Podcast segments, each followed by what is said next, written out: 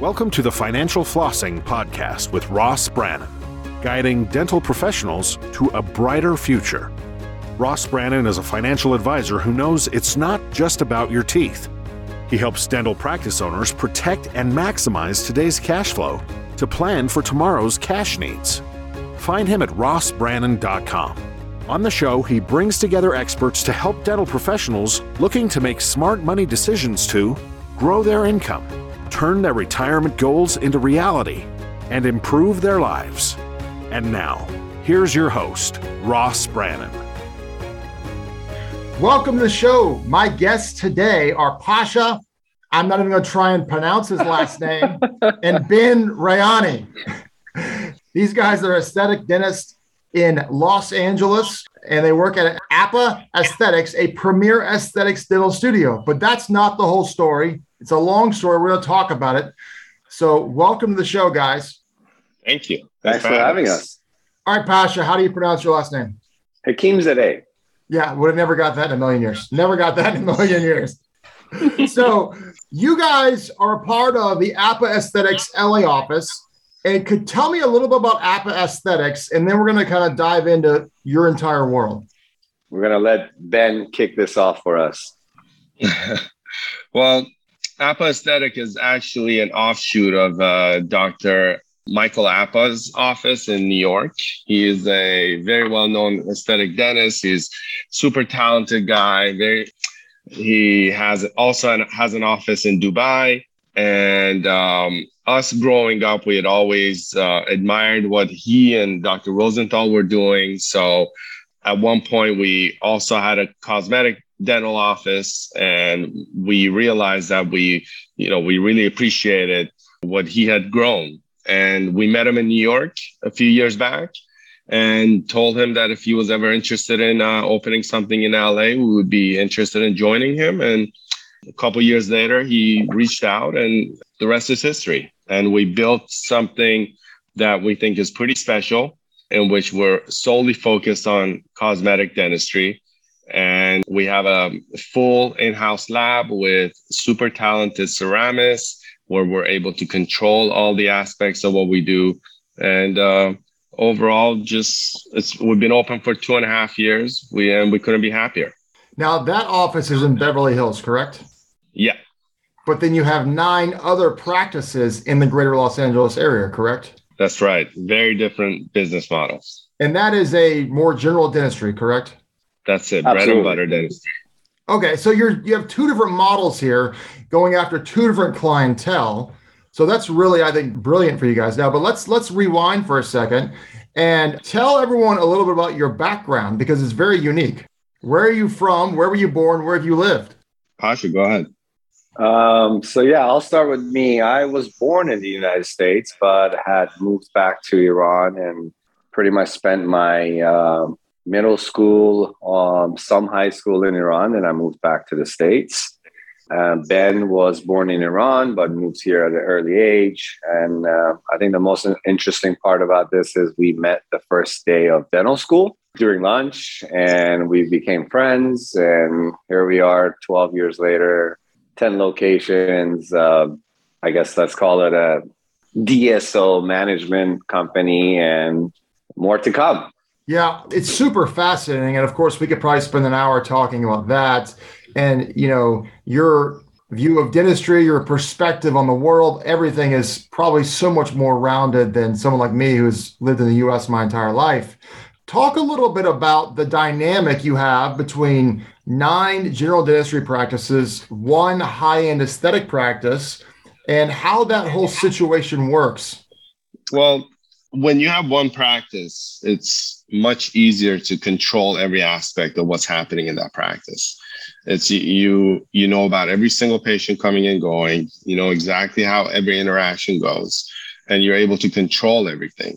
I'm not saying that that doesn't have its own problems, it does, but then when you have nine practices, you have to be a little bit more tolerant of inefficiencies but at the same time you have to have better systems in place a lot of great systems in place and we're lucky enough where we have pasha's brother who started with us 10 years 12 years ago now when we opened up our first practice, which was like a little three op office in Bell Gardens, which is uh, not a very high end place. And it was the three of us, me and Pasha were working seven days a week in different locations. And he was managing that practice without any dental experience at all. He was 20 years old at the time. And over the last 10 years, he's built his repertoire in which uh, once we opened up the Apa Aesthetic, we kind of just gave the reins to him in a, in a way that like he became the CEO in which he makes most of the decisions. He consults with us, but he's running it. And without him, you know, at the end of the day, it's the people, right? And without him, we couldn't have done all any of this.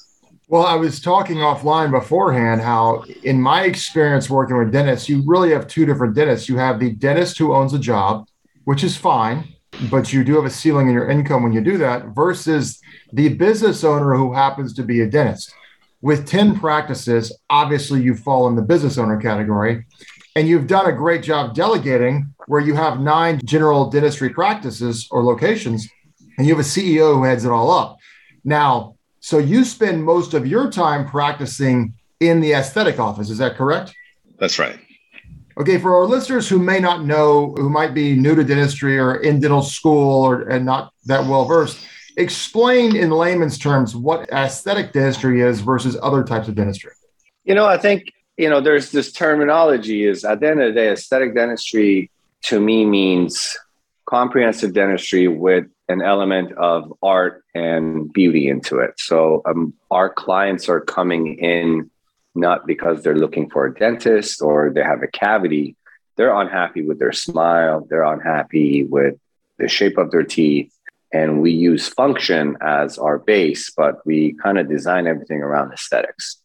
So, does this look good on you? Color, shape, uh, orientation. So, we're able to, with technology, scanning porcelain veneers, handmade, um, control a lot of these little details that creates a beautiful smile for someone that is looking for one. So it's it's a very intimate relationship, one on one. Patients typically know what they want and they're looking for some sort of enhancement. So we need to make sure we a understand what that means, and then we have this great team around us that allows us to kind of get a little bit more creative. And you know like like i said uh, our our ceramist our in-house lab really dictates what we could deliver for our patients which is natural undetectable but still beautiful smiles. And it really that's kind of what we detect and it really couldn't be any more different than general dentistry. You are incredibly high end low volume long procedures versus you know i mean cavities yeah. and cleanings you yeah. know and a, probably more profitable, obviously, as well. But two different business models, but they're both fantastic. They both and they complement each other very, very well.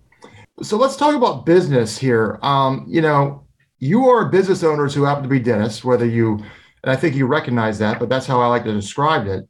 Describe it. I like to say that cash flow is king. It, it, I say it all the time cash flow is king. They don't teach you that in dental school. There's a lot of things they don't teach you about business in dental school. And I've, I've come across a lot of dentists who, who want to sell just because they hate managing people. And it's, it's really unfortunate when you hear that. Talk a little bit about, as dentists who own 10 practice or 10 locations, rather, talk about the importance of cash flow from your perspective. I'm sure there have been days where it was a little tight Oh man, we deal with that even now, right? Because like you said, cash flow is something um, that as as bigger you are, there are more bills to pay. There are more people to uh, take care of within your own team. There's more vendors. So we are very fortunate that we have people on our team who allows us to a you know if, if you heard the cycle, uh, I mean the term revenue cycle management. Uh, uh in the beginning, it's just like okay, well I'm billing and I'm collecting, but every bucket is important and the timing of that rotation is super important when it comes to cash flow. So we got to make sure that we're always looking ahead and understanding what's coming in and what's supposed to go out and scheduling all this. And you know so we don't just kind of get bottlenecked right in the beginning of the month. So we we work behind the scene a lot with a lot of our vendors and people to make sure we could manage this cash flow situation now, is cash flow uniquely different in the aesthetics location versus the general dentistry location and how you manage it? being yeah, one yeah, one's I mean, volume and one's not, if you will? Yeah, you know, one is on our let's call it group practice DSO part. We are still relying on insurance. They have their own revenue cycle management, so God knows when we'll get paid, and uh, you know, there's a, there's just different ways of income coming into the practice and how it's going out. On the aesthetic side, there are larger sums that comes into your account but the cost of running a high-end practice is it's not traditional you, you can't find any consultant that comes in like well you need to keep it under 30% if you need someone and that ceramist is you know great at what they do you pay them more than the average or the rent that we pay in beverly hills is it's just night and day with the rent that we pay in bell gardens so everything kind of is is different, and uh, the technology that we invest in our cosmetic office and the loan that we have. So it, it's it's definitely two different, you know, apples and oranges. Yeah, no, it makes perfect sense. So you guys were doing aesthetic dentistry in your nine locations for a while, though, right?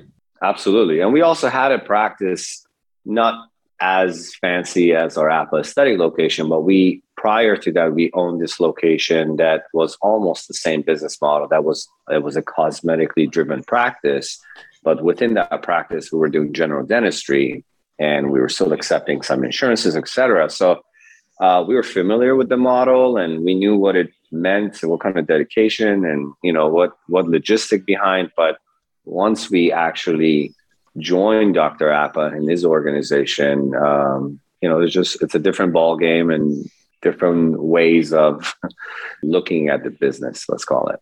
So, what would you say to a dentist who maybe they're getting bored of the basic procedures and they really like to get into the more aesthetic stuff like you're you're, you're talking about just because it, it interests them more, but obviously it's a revenue opportunity. What would you caution them with, and what would you encourage them with?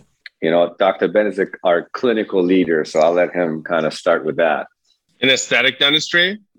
So, what advice or wisdom would you give to a dentist who would like to expand more into aesthetic dentistry because they're they're either intrigued by it or well, they want the revenue from it, and uh, versus just the traditional, you know, crowns and cleanings and cavities and etc.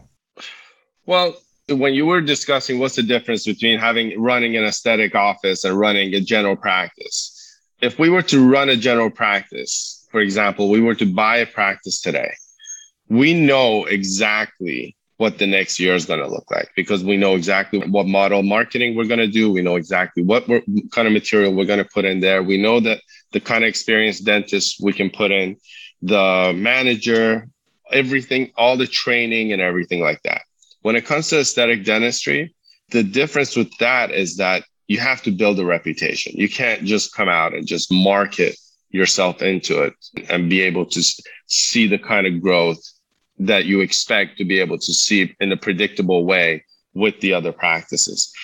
And um, and if I have to advise people on you know, especially we have a lot of younger dentists that come to us and they want to be aesthetic dentists and all that stuff. And what I tell them first is I'm like, you have to know how to be a good dentist. You have to be a good general dentist to become a good aesthetic dentist because otherwise if you have no idea what you're doing as far as general dentistry then everything you do is going to fail and your reputation is going to go down the drain within a year so and as an aesthetic dentist your reputation is everything so that's the first thing. And then when it comes to the when it comes to being a good aesthetic dentist i think you just have to do a lot of it you know just like everything else. You're probably your first few cases are probably going to be terrible. But if you have a good team you have to use a great lab.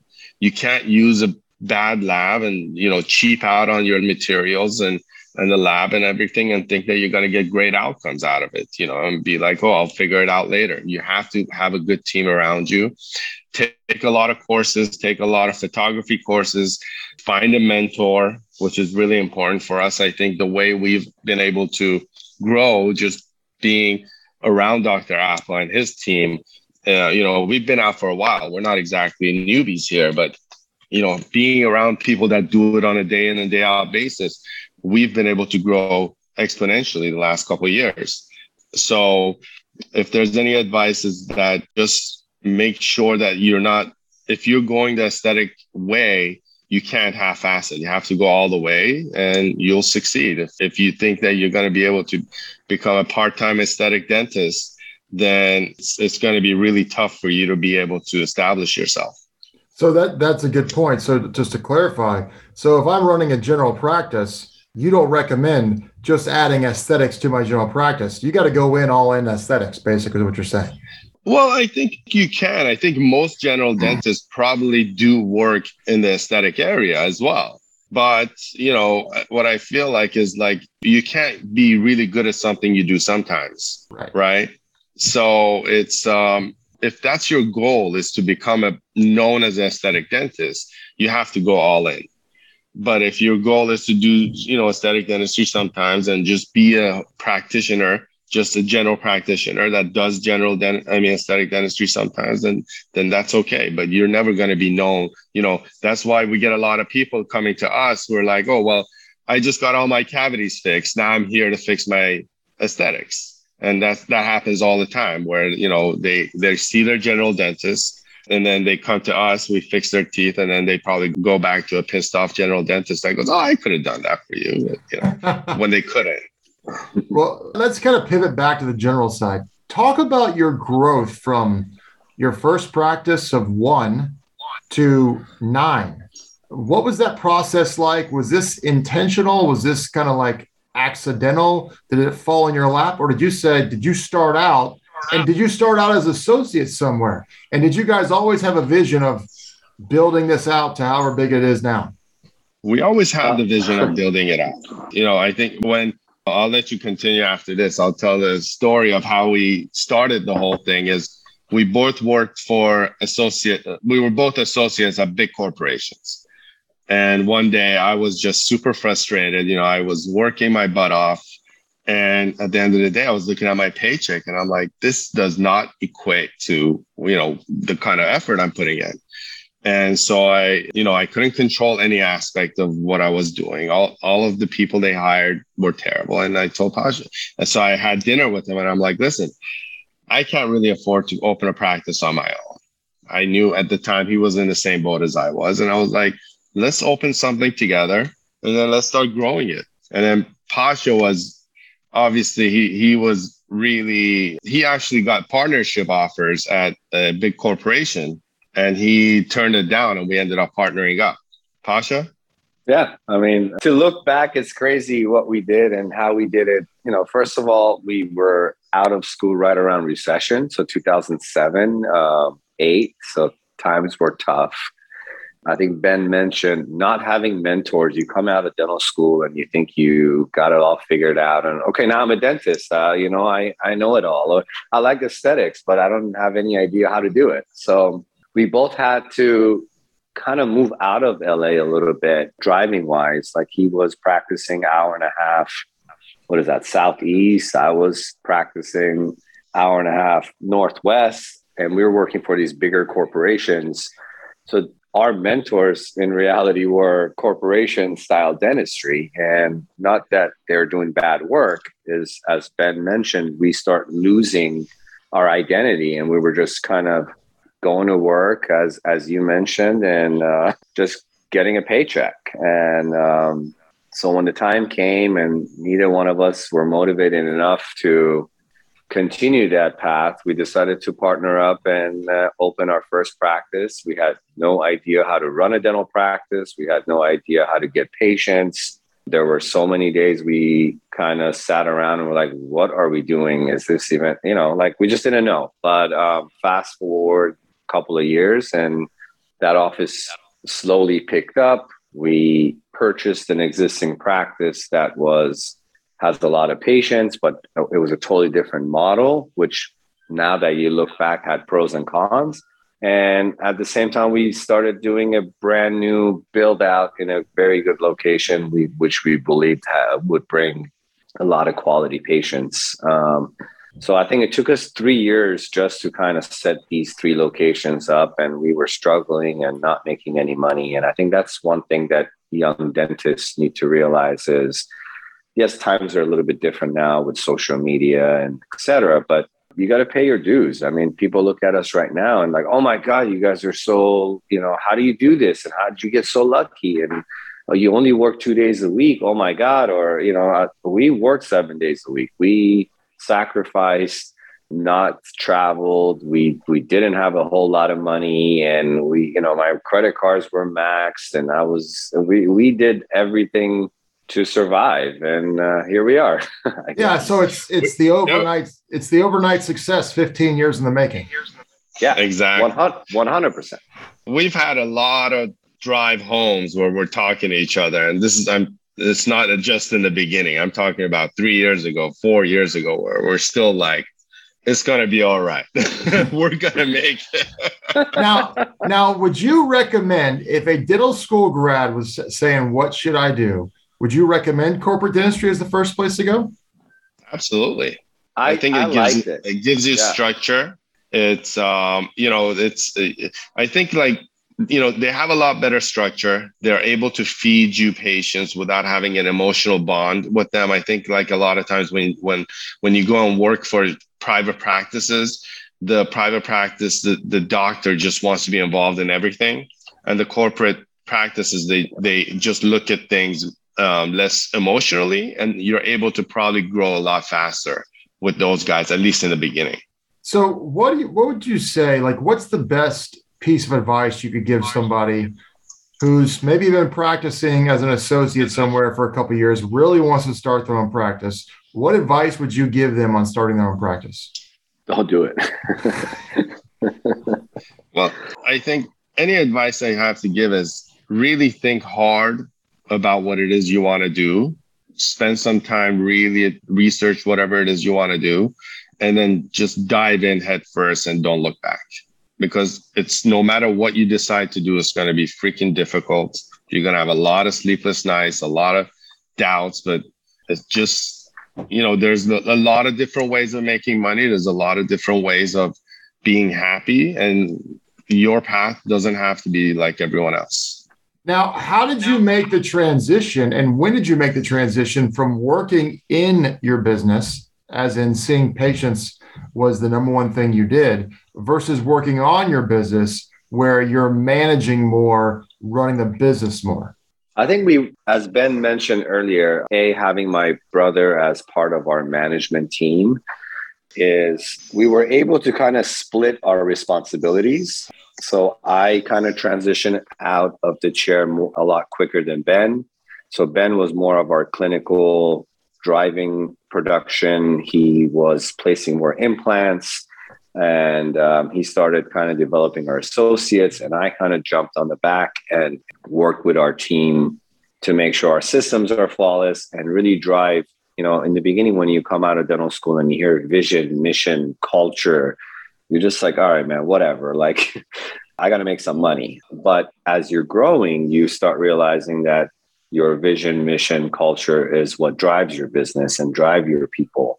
So I was very big on that end and worked behind the scene with consultants and coaches to allow our team grow in all in on the same page in one direction. So that kind of helped us transition. So uh, Ben was still clinically involved and kind of knew what was going on on the floor, and I was more involved in the patient experience and how we're bringing patients in and how we're taking care of them. Well, and I think that combination was worked great. A lot of people struggle with letting go, whether it's the emotional tie to patients, like Ben was talking about earlier, but they struggle with letting go. But I mean, I know the answer to this, but I mean, you would not have been able to, you wouldn't have 10 locations right now if you guys weren't willing and able to step away and manage the business versus just being chairside, correct? Yeah, 100%. Exactly. And was and it hard? Also, yeah, not as hard as not as hard as you think. Yeah. you know, being with patients could be a little bit taxing. I don't know. Sometimes Uh, you have to have a balance. I think. You know, I think we both enjoy doing dentistry as long as it's the kind of dentistry we like. For example, you know, doing aesthetics where we're actually creating something, but at the same time, we realize that if I I tend to be in the offices most of the time, but I feel like every time I go in an office and I'm spending a whole day with an associate where I'm not doing dentistry, that means that for the next month, that associate was is going to be a superstar because whatever I taught them, all of a sudden, every day they go in, they're able to implement it. In which, if I had spent that one day performing dentistry, that would have just been it. There would have been no dividends being paid on that one day. So we're finding that, you know, like you said, working on the practice as opposed to working in the practice ends up being a lot more fruitful for us. And that's that's a good example of mentorship. Whereas maybe you don't make as much money today by doing that, but you make a crap ton of money over the next 30 days or longer by doing yeah. that.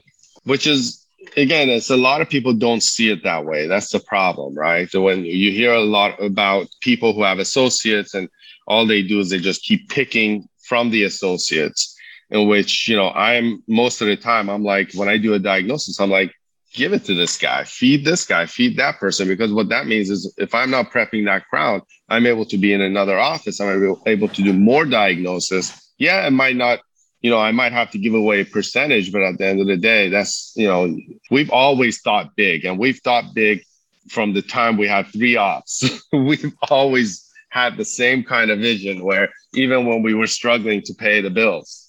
Well, it's it's an abundance mentality. You're trying to make sure your associates are empowered to do the most they can do. Obviously, they're going to earn more that way versus if you hover over them and take cases from them, no one's going to make as much money as they could. But it's unfortunately human nature. And your model won't work, right? Right. If, yeah. if we were, you know, yes, I mean, we have friends of ours that are like, what do you mean? Like your associates doing veneer cases? Why aren't you guys going? Isn't that more money for you guys? But yes, but then I'm taking away that excitement that the other associate has doing a cosmetic case, I'm more than willing to go into that practice, mentor them, and teach them what I see and how I do it, and hoping they'll do three more of these in the next three months. So yeah, it's, it's a giver. It's there's there's giving and taking, but we're we're really trying to empower our team and our associates to always you know, and always having the long goal in mind. Is yeah. not thinking on the short term on anything have that oh. autonomy that you are the doctor, you are going to make the decision, and we are here to support and give you the support you need. I think that's great. So, as we wrap up here, if each of you, what's one piece of advice you would give uh, to a new dental school grad or, or even a, a practicing uh, dentist who just wants to grow? I think I was actually thinking about this, and I think the most important thing is invest in yourself and invest in your team. It's invest your time and your money on yourself and your team. That new shiny equipment, all it does is lose value over time. But once you invest in yourself and you invest in your team, your be it your office manager, your associate, your assistant, every day that person gains in value. So if there's any advice that's, you know, all the equipment in the world can't replace what the education that you bring for yourself and for your team can do. Yeah, and I, I'll leave you with you know the reason I think we are successful is our goal is to be the most trusted advisor for our patients. So oh, wow, wow, that's good. We we always like that's our business model. Like if if this is good for my mom, should be good for you as a patient. So that's that helps us with our quality check. And for people that are looking to grow, I think patients understand your intentions and how you are by entering your office. So work on your team, work on your vibe. Everything should be patient centered and the money will come. But if these younger associates are looking at every patient as dollars, then you become more, I don't know, it becomes more transactional, which you hate to hear patients like, oh, my dentist, I didn't need this and they did this uh, you just have to change mindset when patients are entering your office and when they feel like that you care when they feel like you're listening to them and you're trying to help them everything else is easy. So that's what i would recommend to all new dentists. That's great. That's great advice. That's great wisdom. Um, guys, this has been a, a, great episode, a great time hearing your story. We could probably go on for a lot longer. At least I could ask you questions for a lot longer. You may not want to answer them, but I can I, I can ask you questions forever. So it's been really uh, really a pleasure talking today. Thanks so much for being on. Hey, thanks for having us. Thanks, it was really fun, and we're looking forward to hearing it. well, guys, you've been listening to the Financial Flossing Podcast with Ross Brannon. We'll see you next week. This has been another episode of Financial Flossing with Ross Brannon, guiding dental professionals to a brighter future. If you liked what you heard, consider subscribing wherever you listen to podcasts. For more on Ross Brannon, visit rossbrannon.com. Registered representative and financial advisor of Park Avenue Securities, LLC, PAS, OSJ, 3664 Coolidge Court, Tallahassee, Florida 32311. 850 562 9075. Securities products and advisory services offered through PAS. Member FINRA SIPC. Financial representative of the Guardian Life Insurance Company of America, Guardian, New York, New York. PAS is a wholly owned subsidiary of Guardian. North Florida Financial is not an affiliate or subsidiary of PAS or Guardian. California Insurance License Number 0L10073. Arkansas Insurance License Number 161-39032. 2021 119535 expires 423. That last part can also say 2021 119535 expiration April 2023. This podcast is for informational purposes only. Guest speakers and their firms are not affiliated with or endorsed by PAS, Guardian, or North Florida Financial, and opinions stated are their own. Guardian, its subsidiaries, agents, and employees do not provide tax, legal, or accounting advice. Consult your tax, legal, or accounting professional regarding your individual situation. Ross is a registered representative and financial advisor of Park Avenue Securities, LLC, PAS, OSJ, 3664 Coolidge Court, Tallahassee, Florida, 32311, 850-562-9075. Securities products and advisory services offered through PAS member FINRA SIPC, financial representative of the Guardian Life Insurance Company of America, Guardian, New York, New York. PAS is a wholly owned subsidiary of Guardian. North Florida Financial is not an affiliate or subsidiary of PAS or Guardian.